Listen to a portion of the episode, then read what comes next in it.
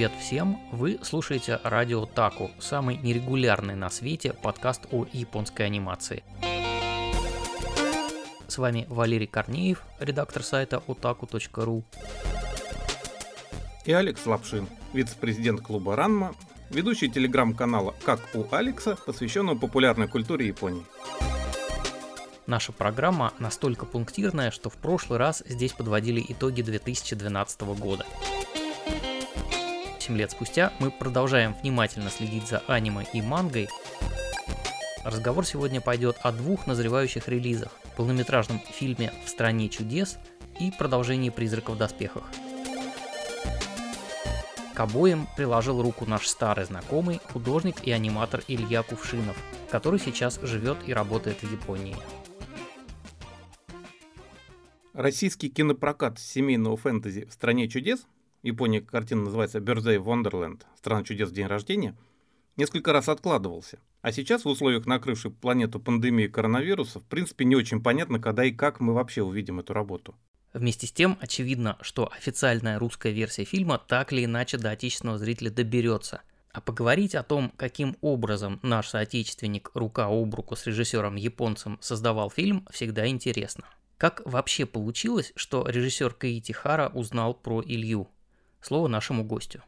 Кейти Хара, он не пользуется интернетом вообще. Он зато очень много ходит по книжным магазинам. И такое дело, что когда ему предложили снимать новый фильм по роману детскому из 80-х годов, уже писался сценарий, и он начал думать о том, кому бы дать э, роль э, дизайнера персонажей для его фильма. И как раз он зашел в книжный магазин. А там как раз именно в октябре 2016 года вышел мой артбук, который назывался «Momentary», и он его там нашел. К счастью, в книжном магазине артбук был открыт для просмотра. То есть обычно они запакованы, да, то есть ты не можешь посмотреть, что внутри. Режиссер этот артбук полистал и подумал, о, какой странный никнейм у этого японца, надо с ним связаться. Книгу он не купил.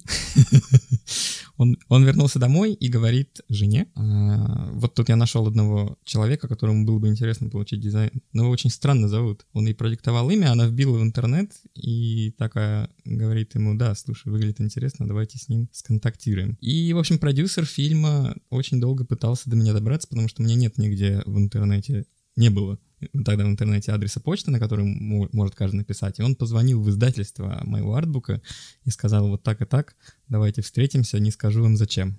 То есть, если бы я не выпустил книгу именно в этот момент, ничего бы не получилось. У нашего издателя есть некоторые друзья книжных магазинов. Я попросил специально, что где можно, пожалуйста, на одном экземпляре хотя бы снимите пленку, чтобы это был, как бы, э, как это называется, посмотреть. И, скорее всего, это был один из тех магазинов, где моя просьба сработала. Я есть только в интернете, считай. И вот первый раз, когда я появился только не, не только в интернете, а в физическом виде, который можно да, найти и купить, как раз в этот момент меня и нашел режиссер нашего фильма.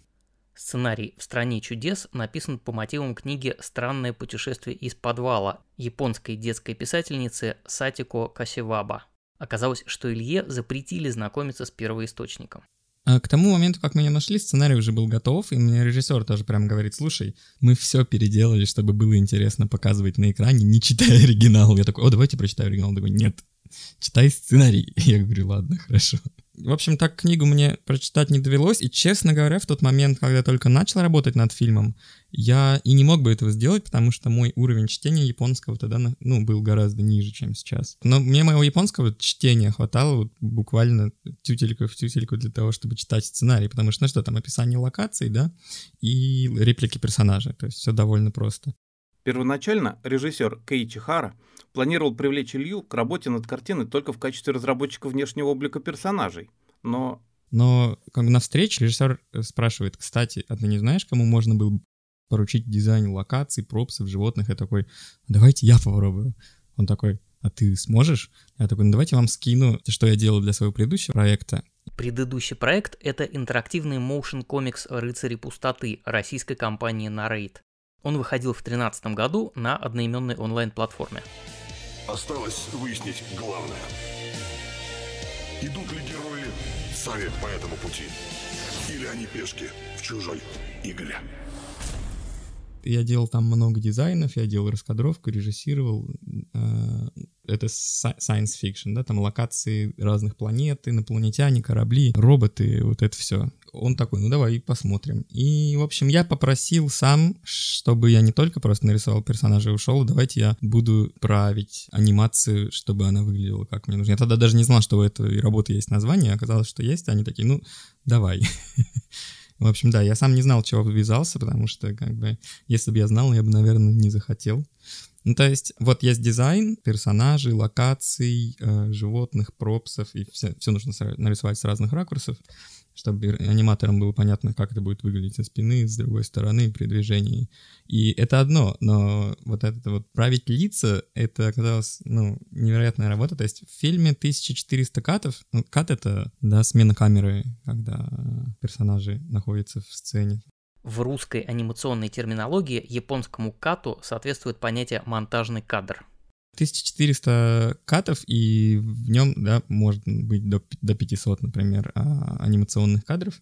И если там есть персонажи, которые становятся не очень похожи на моих персонажей, потому что люди больше привыкли рисовать дизайны студии Гибли, я сверху рисую лица как нужно. Иногда тело, иногда полностью, иногда фоны.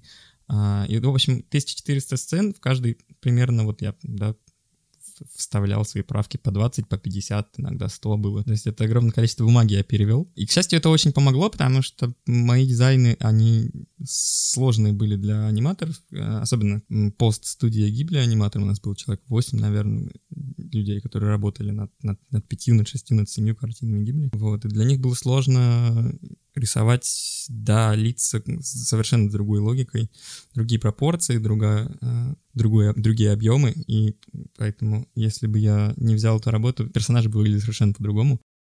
Короче говоря, режиссер Хара в Илью поверил и передоверил ему массу полномочий, переложив на плечи нашего гостя немалую ответственность финальная картинка, то есть сначала как берет, рисует аниматор анимацию э, грубую, потом берет режиссер анимации, дорисовывает так, чтобы это выглядело лучше, потом дают мне, я дорисовываю им лица. Да, потом отдают сначала самому первому аниматору, он все очень тщательно обводит. Сначала мои лица, потом тела, например, то, что поправил режиссер, а потом как бы дорисовывает все остальное. То есть самый последний шаг в, в том, как, будут, как будет выглядеть анимация, как будут выглядеть персонажи, был, был отдан мне необходимость выправлять за другими аниматорами своих персонажей, где-то по мелочи, а где-то вполне основательно, помогла Илье продвинуться вперед в профессиональном плане, вживаясь в рисунок мастеров. Это, это была самая, наверное, интересная и приятная часть для меня работы, потому что я рисовал поверх, да, совершенно невероятных профессионалов из индустрии, и когда я рисую поверх, я вижу, как, как они видят да, построение персонажа, как они видят движение, как они видят мой дизайн, как они его нарисовали по-своему. Ну, то есть было очень интересно, я очень многому научился на самом деле. И после работы над этим фильмом, два года, да, мы над ним работали, вот эти там 1400 сцен, я истратил 5000 листов бумаги, да. Ну, мой, мой собственный стиль, стиль сильно изменился. Кое-что сохранилось в качестве трофеев. Мне даже удалось утащить несколько оригиналов с собой. В моей книге второй, который вышел недавно, который называется Eternal, в ней есть страниц 20, посвященные именно вот этой моей работе по перерисовыванию лиц. Там розовые такие странички. А, потому что, да, мои листы, где я правил лица, они были розового цвета, чтобы когда, ну, листаешь папку с, а с катом анимационным, было видно, где режиссер анимации, где режиссер анимации и так далее. При этом Илья вырос не только как рисовальщик. Перейдя с позиции специалиста по персонажам фактически на должность сорежиссера проекта, он смог оценить весь громадный объем задач, которые приходится разруливать режиссеру полнометражного аниме. Еще, когда мы разговаривали с режиссером, я говорю, вот я я вам, значит, давайте все дизайны нарисую, вот эти лица всем поперерисую, а за это вы мне, а, режиссер Хара, расскажете, какой процесс вообще, ну, в производстве японской анимации. И, в общем, так получилось, что э, я стал как со-режиссером, то есть везде, где был он, был я, на всех собеседованиях, на всех митингах, на всех решениях, то есть я был и на принятии решений по поводу музыки, по поводу актеров, по поводу названия, был на всех встречах с аниматорами, то есть, ну, когда тебе нужно, чтобы кто-то что-то анимировал, ты встречаешься с аниматором и рассказываешь ему, что за сцена, как ты хочешь, чтобы она была санимирована. Я тоже там везде сидел, делал заметки. Это все было очень здорово и весело, но, конечно, времени уходило очень много. То есть мне нужно было делать и дизайн, и лица, и еще быть на всех э, встречах. Очень удачно получилось, что благодаря этому я не только понял процесс, а у меня еще была, ну, какая-то креативная доля влияния на решения, да, которые принимались в фильме. Мне можно было вставлять свое мнение по поводу... Я не хочу, чтобы название звучало именно так. Там было то-то, и я не хочу, чтобы здесь было так-то. В общем, все слушали это было для меня очень неожиданно. Меня никто никогда не слушает, было очень приятно. И поэтому я из этого старался работать над фильмом еще больше, чем мог бы на самом деле. Когда я работал над этим фильмом, я понял, где мои пределы и что я могу. И режиссер понял это гораздо раньше, чем я сам. Я, я не знаю, как так получилось, но он потрясающий человек, потрясающий креатор. Но я надеюсь, что я оправдал его доверие. Действие в стране чудес происходит в мире, часть регионов которого отчетливо напоминает Европу в целом и Россию в частности. В кадре возникают заснеженные просторы, горячий самовар и бабушки в непремянных платочках. Илья рассказывает, что все это, конечно, неспроста.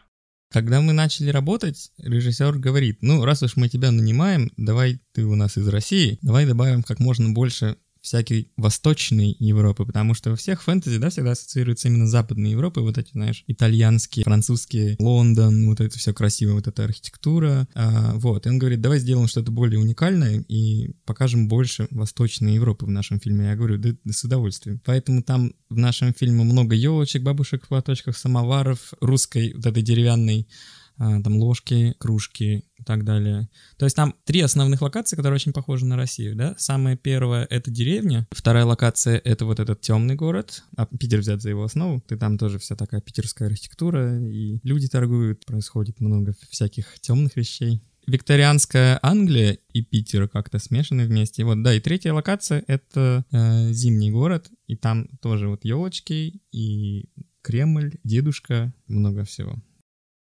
Помимо всего прочего, Илья присутствовал на прослушиваниях Сейю японских голосовых актеров, а позднее утверждал дублированные версии картины для разных стран. Несколько слов о том, какими принципами Киичихара руководствуется при подборе артистов. В целом идея режиссера была в том, что, во-первых, он не любит классических японских сею за то, что у них вот эта вся школа рассчитанная, что типа, ну, четыре есть типажа, четыре там какие-то, как они меняют тональность, как они произносят последние слога. И он, он это не любит, поэтому он специально брал на фильм только либо актеров из кино, из э, сериалов, либо, если сею, то на, на задней роли, ну, на, просто на одну реплику, потому что им всем очень нужна работа. Над российским дубляжом фильма работала хорошо известная зрителям аниме компания Reanimedia. Тут надо сделать дисклеймер и на всякий случай уточнить, что наш сайт otaku.ru работает на мощностях Reanimedia, и мы с ними друг другу люди, в общем, не чужие. Так вот, режиссер дубляжа, заслуженный артист России Александр Фильченко, постарался сохранить естественность речи главной героини Аканы в соответствии с той задачей, которую ставил себе Кеичи Хара. Его задача была сделать натуральные голоса, а не вот как мы привыкли, да, вот голос Цундеры, вот голос э, тихой девочки, да, и, и поэтому Акана у него была такая более натуральная. И когда я послушал озвучку реанимедии, Акана была очень похожа именно тем, что она очень натурально говорила, и как бы все персонажи тоже очень по походят на оригинал. Потому что я принимал некоторые решения по поводу дубляжа английского, слышал несколько других э, дубляжей французский, итальянский. Дубляж анимедии больше всего похож на оригинальный, и как похож, то есть, когда я присутствовал на озвучке, на записи голосов, прослушал их миллион раз, несколько вариаций. Если вдруг актер как-то не так понимает, как, какие должны быть эмоции, режиссер приходит, поправляет, говорит, он сделал так-то, сделал так-то. Поэтому очень много раз я прослушал, и у меня появилось свое собственное видение, да, как это может быть звучать, как это может звучать на русском языке, и дубляж реанимедиа очень был к этому близок. Почему ты все время тычешь мне попой в нос, глупый Барабей?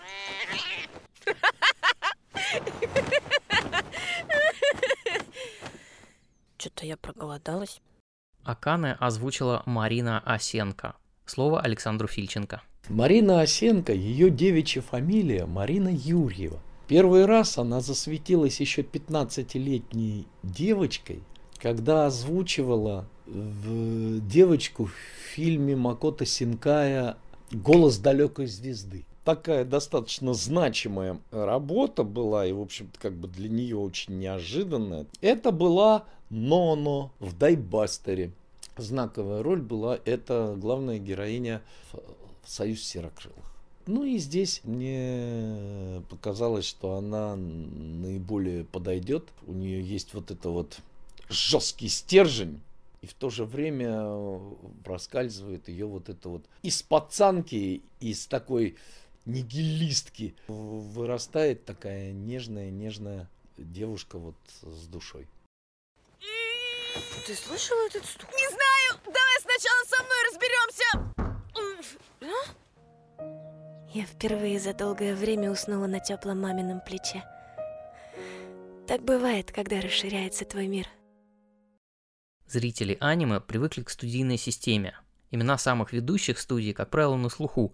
Мы знаем, что есть студия Ghibli, есть Kyoto Animation, Toei Animation, Production IG, Science Saro, плюс действует огромное множество маленьких студий-субподрядчиков. Производство фильмов в «Стране чудес» шло под крылом японского офиса Warner Brothers Animation. Но анимация как таковая делалась созвездием субконтракторов, целым конгломератом больших и маленьких студий. Фактически домашняя студия, то есть место, где сидели режиссер, художник по персонажам и другие ключевые фигуры проекта, ну, после выхода картины в прокат это место перестало существовать. Туда заехали другие люди японская индустрия анимации, кроме Kyoto Animation и, может быть, Toei и еще парочку, которые просто постоянно снимают Dragon Ball или постоянно снимают One Piece, все остальные студии, они работают именно так, что вот есть режиссер, и он, у него будет скоро новый фильм, и мы сейчас наберем на него аниматоров. Там могут быть аниматоры, с которыми он работал да, до этого на предыдущем фильме, а могут и не быть, потому что пока они собирались э, снимать новый фильм, этот аниматор, с которым до этого уже работал, ушел на какой-то другой проект, и он сейчас над ним работает. В студии Гибли то же самое. Есть там режиссер, есть аниматоры, которые там уже работали, но очень часто приходится либо обучать новый персонал прямо из колледжей, да, либо нанимать людей, которые никогда м- с Гибли не работали, и тоже их немножечко немножко обучать под каждый проект, особенно если это как-то по-русски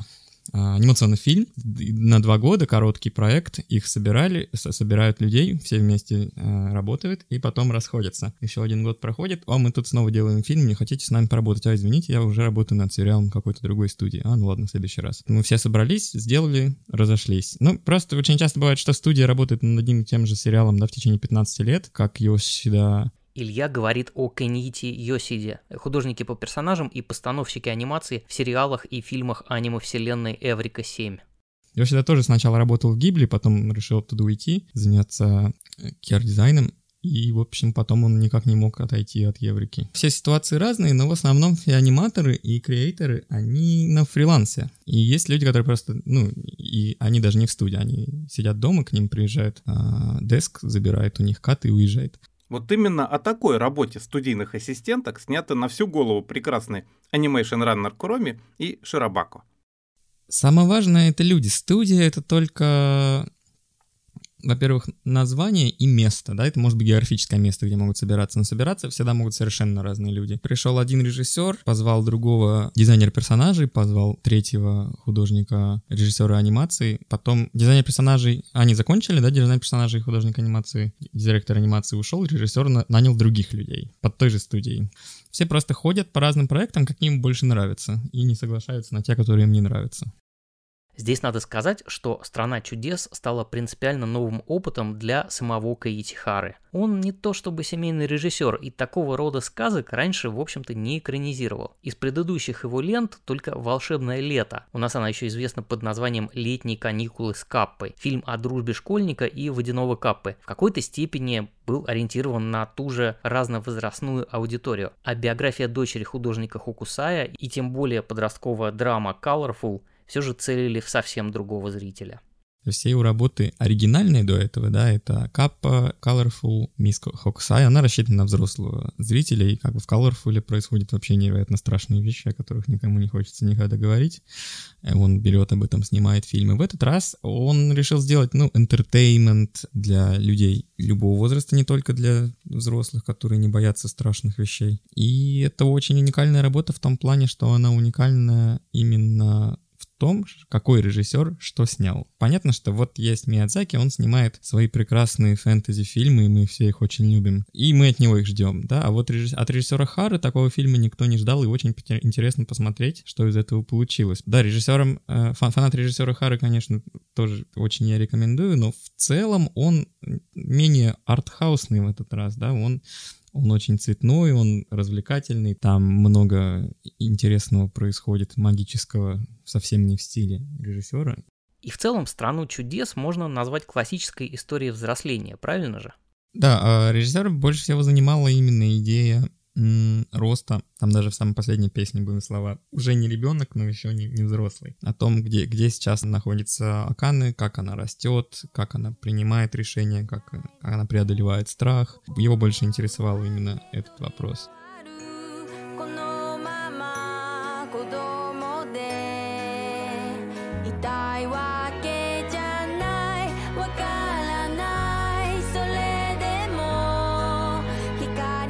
Это, кстати, кавер-версия композиции «Шоу» австралийской певицы Ленки Крипач.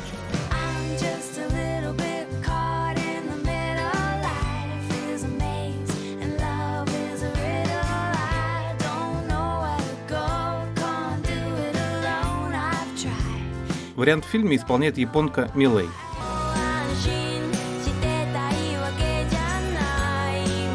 Отдельно ниточкой через фильм проходит природозащитная тема.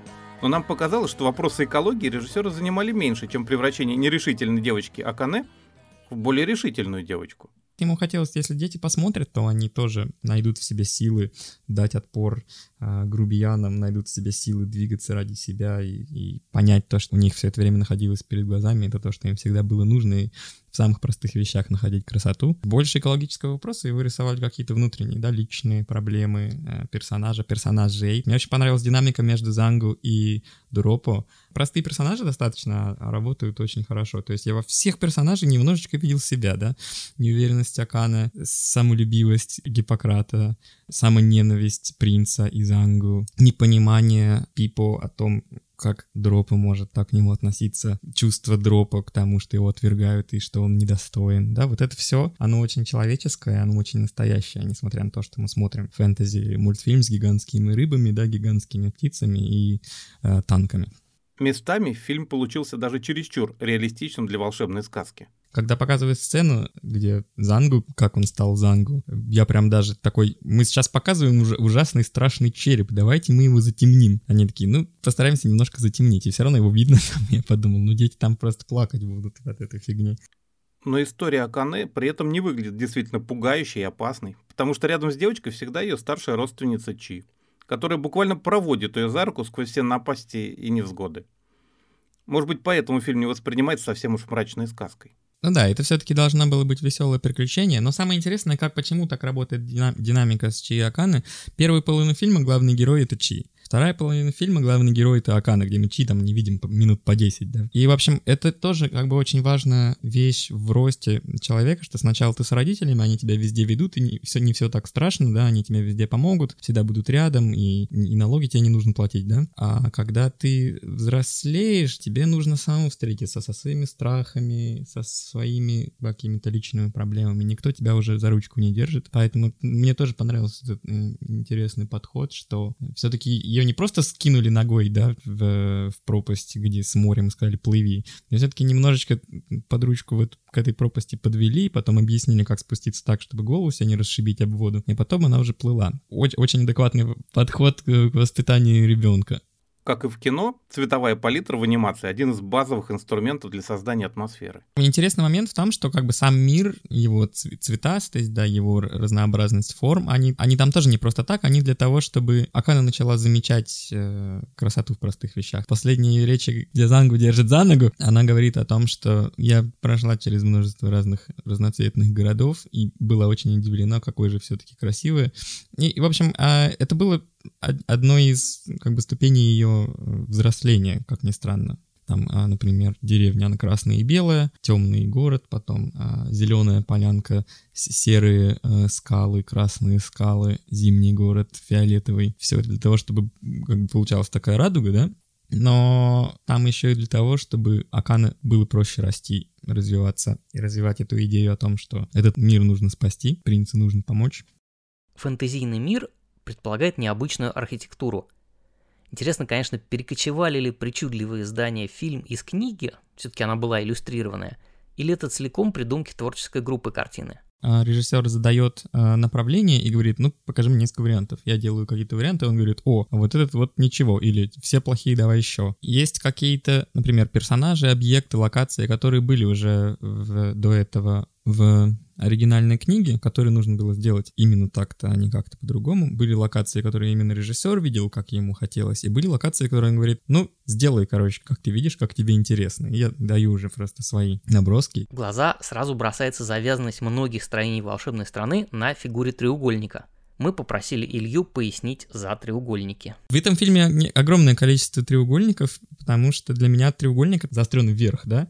Для меня это образ роста, да, образ развития, и как бы я подумал, что в этом фильме очень важно будет везде понапихать треугольников, чтобы они, чтобы они были не агрессивные, а именно направленные в небо. Широкое становится узким, то есть ты всю эту информацию приводишь к одной идее. Ну, в общем, много там треугольников.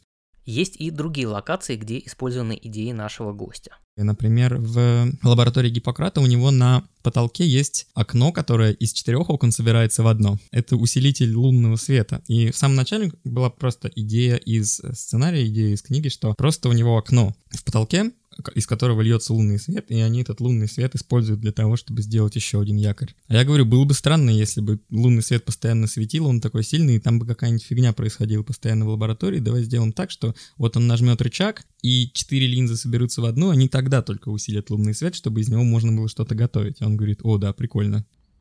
Лаборатория на втором этаже.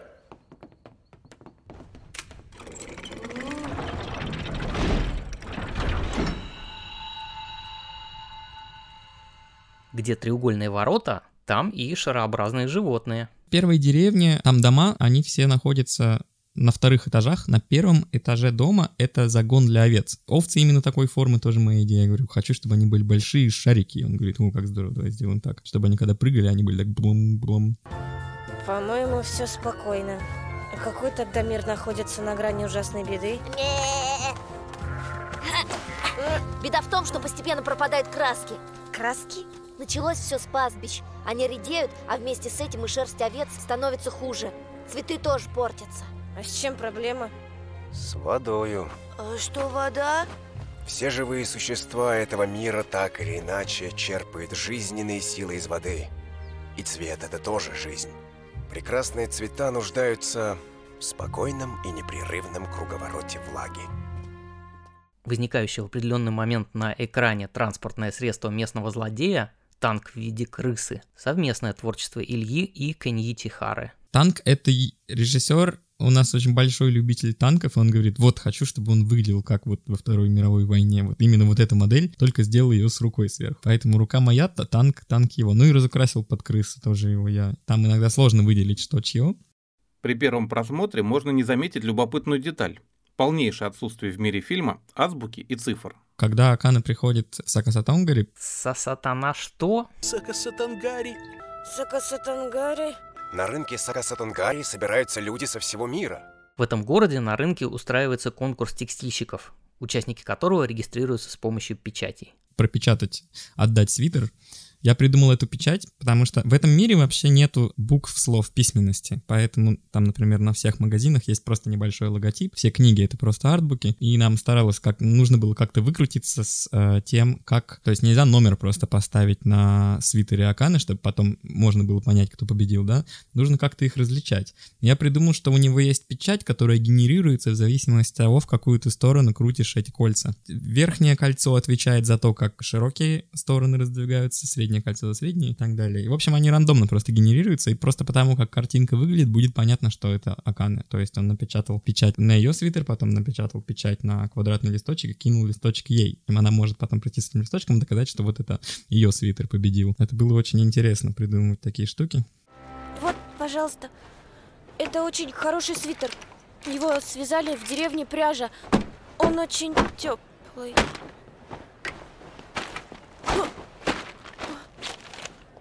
И печати эти ставит совершенно индифферентный деятель.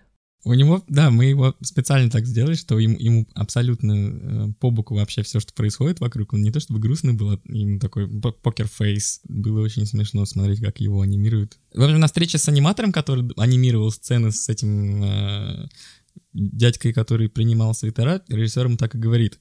Этот мужик не любит свою работу. Аниматор такой, понял. А фильм уже видела Сатика Касиваба? Автор повести первоисточника. Да, она посмотрела, и ей очень понравилось. Это, это очень хорошо, потому что книгу очень сильно изменили. Видимо, она понимает, да, что детскую книгу для, для того, чтобы превратить в интересный двухчасовой фильм, нужно много визуального, для, для того, чтобы было визуально смотреть, да, много изменить в истории. То есть персонажи, если будут разговаривать два часа, то, наверное, это тоже здорово, но это уже не то. А то, что детский, в общем-то, фильм идет полновесных два часа, на стадиях планирования производства кого-нибудь смущало? Не было опасений, что самые маленькие зрители столько не высидят? Когда мы начали фильм, режиссер сказал, что он будет над ним работать только если всю креативную, креативные решения будут проходить через него и его будут слушать. Поэтому он не дал вырезать почти ничего. Ну, вырезать именно в том смысле, что не вырезать ничего из раскадровки, а когда они писали сценарий, конечно, там много всего из книги вырезали и добавили. То есть, например, персонажей Зангу и Дропы там просто нет. В сценарии были иллюстрации, сделанные в то же время, в 80-х годах, да, художником. Очень детские, например, у Аканы там афро вообще, то есть Аканы с афро. И овцы там просто обычные овцы, знаешь. Ну, в общем, как, как дети рисуют, там также было нарисовано.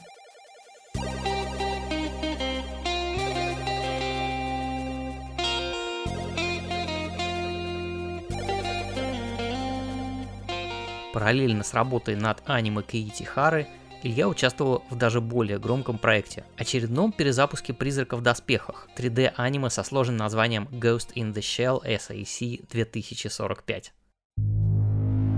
奴の身柄を確保する行くぞこんなところで再会するなんてね戦争ごっこを楽しもうぜ久しぶりだな翔さん俺は Мировая стриминговая премьера случится вот-вот. Первый сезон появится в Netflix 23 апреля.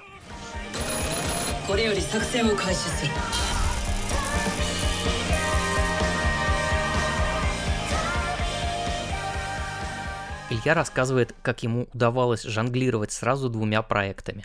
Штука в том, что я начал работать над Ghost in the Shell почти одновременно с uh, Buzz the Wonderland, то я, сделал, я делал два тайтла одновременно. Примерно 6 месяцев после того, как uh, мы начали Buzz the Wonderland, так получилось, что я начал работать над Ghost in the Shell. Тоже с режиссера Харрон все началось. Он как раз, он знаком, не знаком, а он друзья с uh, президентом Production IG, это Мицухиса Исикава, сооснователь и глава студии. Исикава, да. И он говорит, я слышал, у них там в IG начинается работа над новым Ghost in the Shell. Такой, не хочешь встретиться с Исикавой, не хочешь предложить себя как дизайнер персонажа? Я такой, что, я? Нет, я не могу, нет, никак.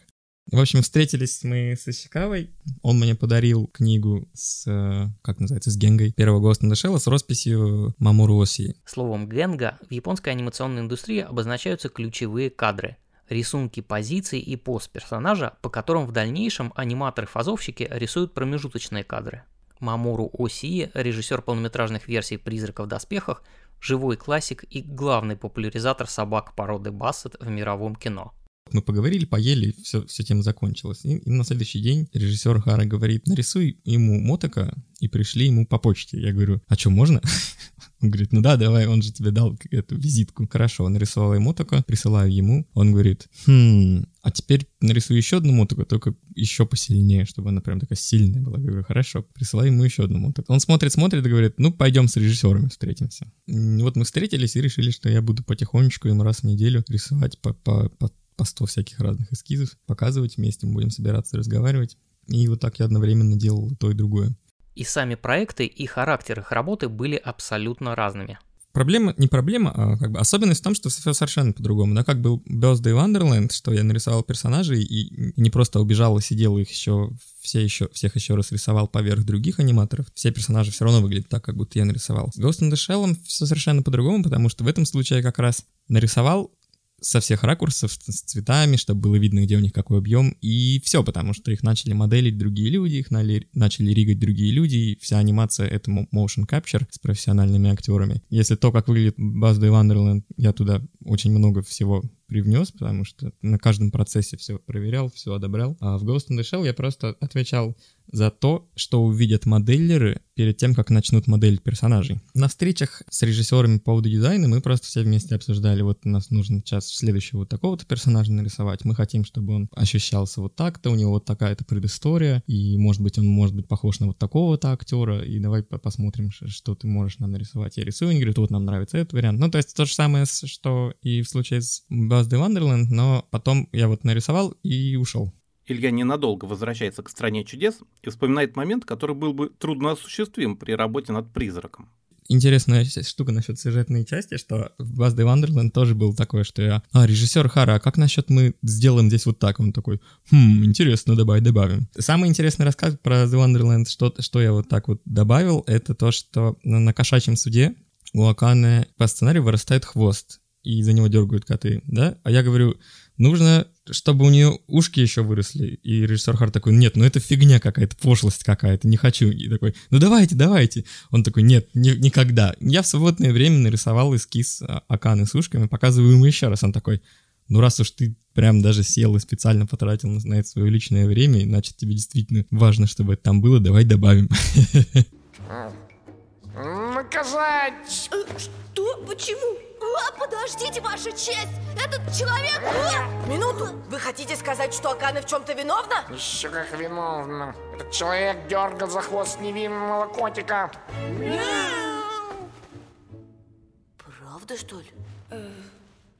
В качестве наказания мы будем тоже дергать тебя за хвост.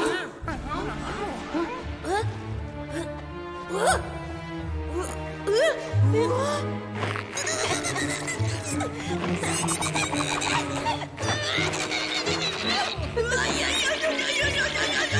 не будешь так? Ни за что! Ни про что! Никогда!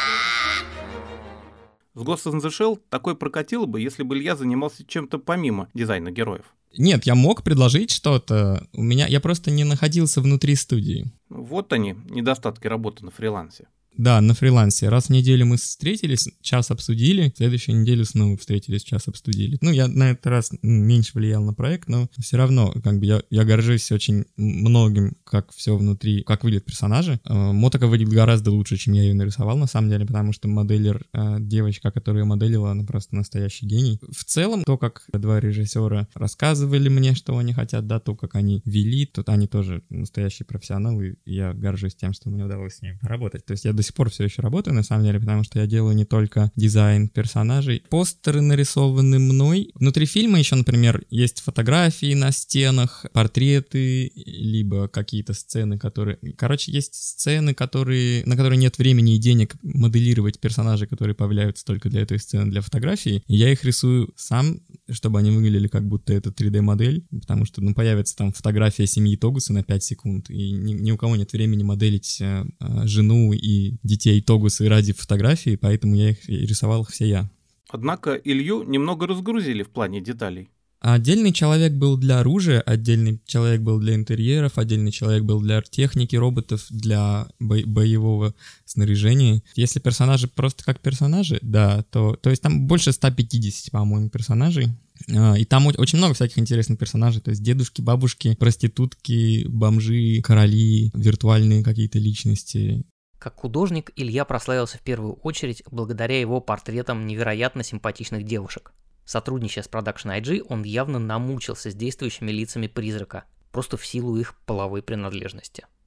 Фишка в том, что в in the Shell преобладающее количество мужских персонажей, и поэтому мне было не так приятно над этим работать, как, как хотелось бы. Во- 80% мужские персонажи, то есть рисовать мужских персонажей мне тоже нравится, но не так, как рисовать девочек. И там, например, есть персонажи боевые горничные, которые я задизайнил для этого фильма. Так смотрю, они всем нравятся, и я надеюсь, что вы сможете их увидеть, почувствовать, что да, кажется, этот, этот парень их рисовал.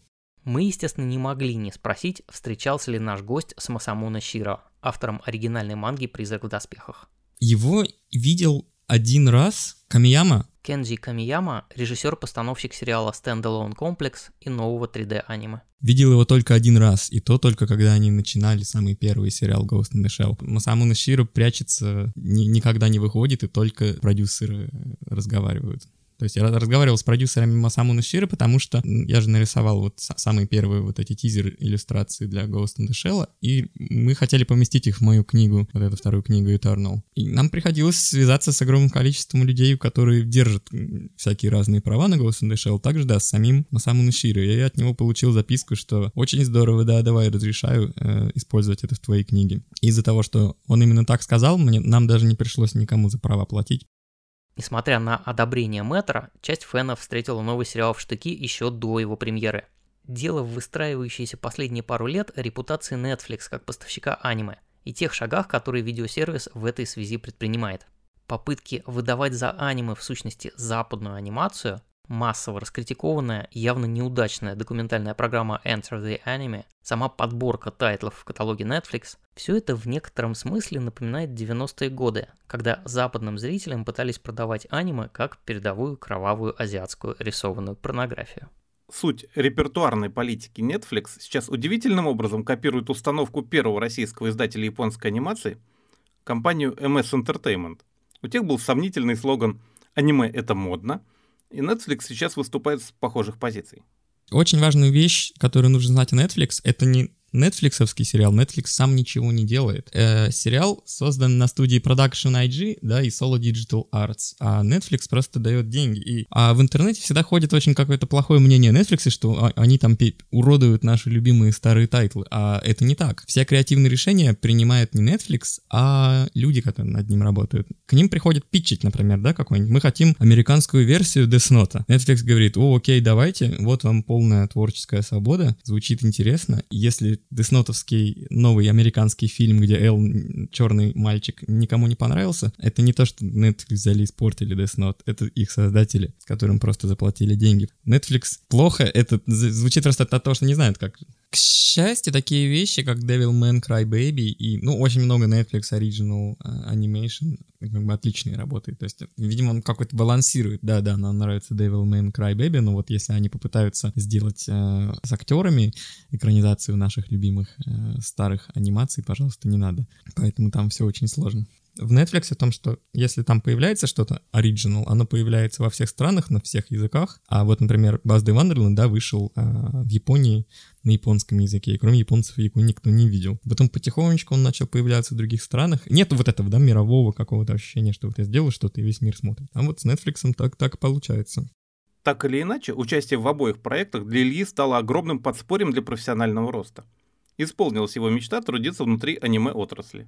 Когда я начал работать в японской индустрии анимации, я был очень впечатлен тем, какие там одаренные профессиональные люди делают все эти вещи в огромном количестве, с невероятным качеством. Я был этим очень впечатлен. Я начал ценить да, что все, что я вижу на экране, даже если она может выглядеть не так, как мне нравится, это всегда очень тяжелая, а, сложная работа. Люди очень стараются за, за копейки. Даже если вам что-то не нравится, не забывайте, что а, огромное количество людей а, отдало свои души для того, чтобы вы смогли это увидеть. Я считаю, что на каждый тайтл найдется свой зритель, а, который найдет в нем да, что-то, что не, не, просто, не просто ему понравится, о, круто взрывалось, о, девочки красивые, что он найдет нам то, что может его изменить, как-то заставить задуматься о чем-то. И я искренне считаю, что вот эти две работы, над которыми мне посчастливилось поработать, быть частью. В них есть те вещи, которые мне очень хотелось бы да, донести до многих людей. Есть люди, которым нужно услышать то, о чем говорят эти два произведения, поэтому мне не терпится вам их показать. Один в кинотеатрах, другой в Netflix. Э, я надеюсь, как можно больше народу сможет посмотреть и найти что-то хотя бы немножко в этом для себя самого лично. Это плюс как бы японской анимации в том, что там есть всегда вот это авторство, да, что как Базда Вандерленд, э, режиссер делает все, все, как он захотел. Э, то есть это не ставится на какое-то, давайте скинем все идеи и выжмем из этого э, самое хорошо продающееся. Это один человек, да, как Миядзаки, как э, Мамору Хосода. Э, это только в Японии можно, чтобы э, так происходило, да, что есть один человек, и вот его идеи, они именно очень личные, да, очень, э, как это сказать-то, личные, да. Сейчас Илья работает сразу над пятью проектами. Подробно распространяться о них он не может, проекты даже не анонсированы. Один из них, по его словам, настоящая работа мечты. Я рисую раскадровку, режиссирую эпизод а, в сериале одного из режиссеров, который я очень уважаю, очень люблю, и тоже я, я в восторге, что мне удалось удается, да, вместе с ним э, проводить много времени, слышать его мнение и понимать, как он вообще мыслит. Я, к сожалению, не могу сказать, кто это.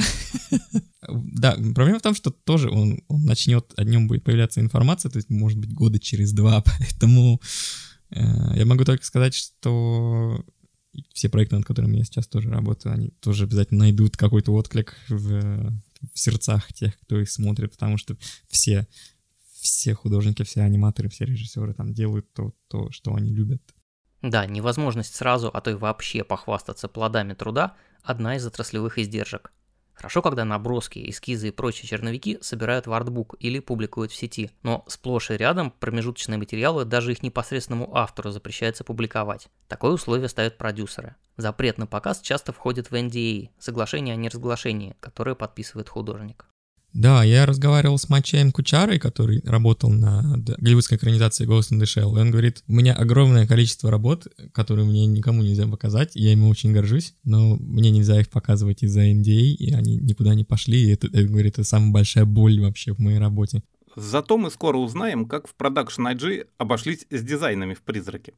Илья, огромное тебе спасибо за то, что нашел время пообщаться.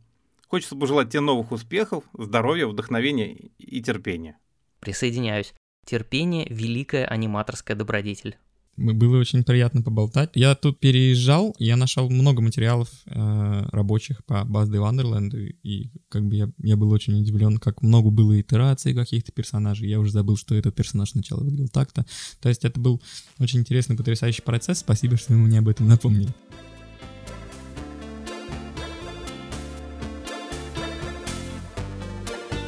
Итак, это был неожиданный выпуск подкаста «Радио Таку», собранный в карантинной Москве в апреле 2020 года.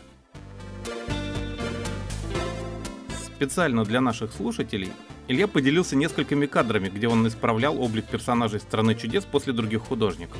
Посмотреть их можно прямо сейчас, зайдя на ataku.ru. Спасибо за внимание, будьте здоровы, берегите себя и близких, смотрите аниме, читайте мангу, Поддерживайте своих любимых контент-мейкеров. А мы с Алексом возвращаемся к нашему долгострою, сериалу «Отаку» на видео. Там уже почти все готово.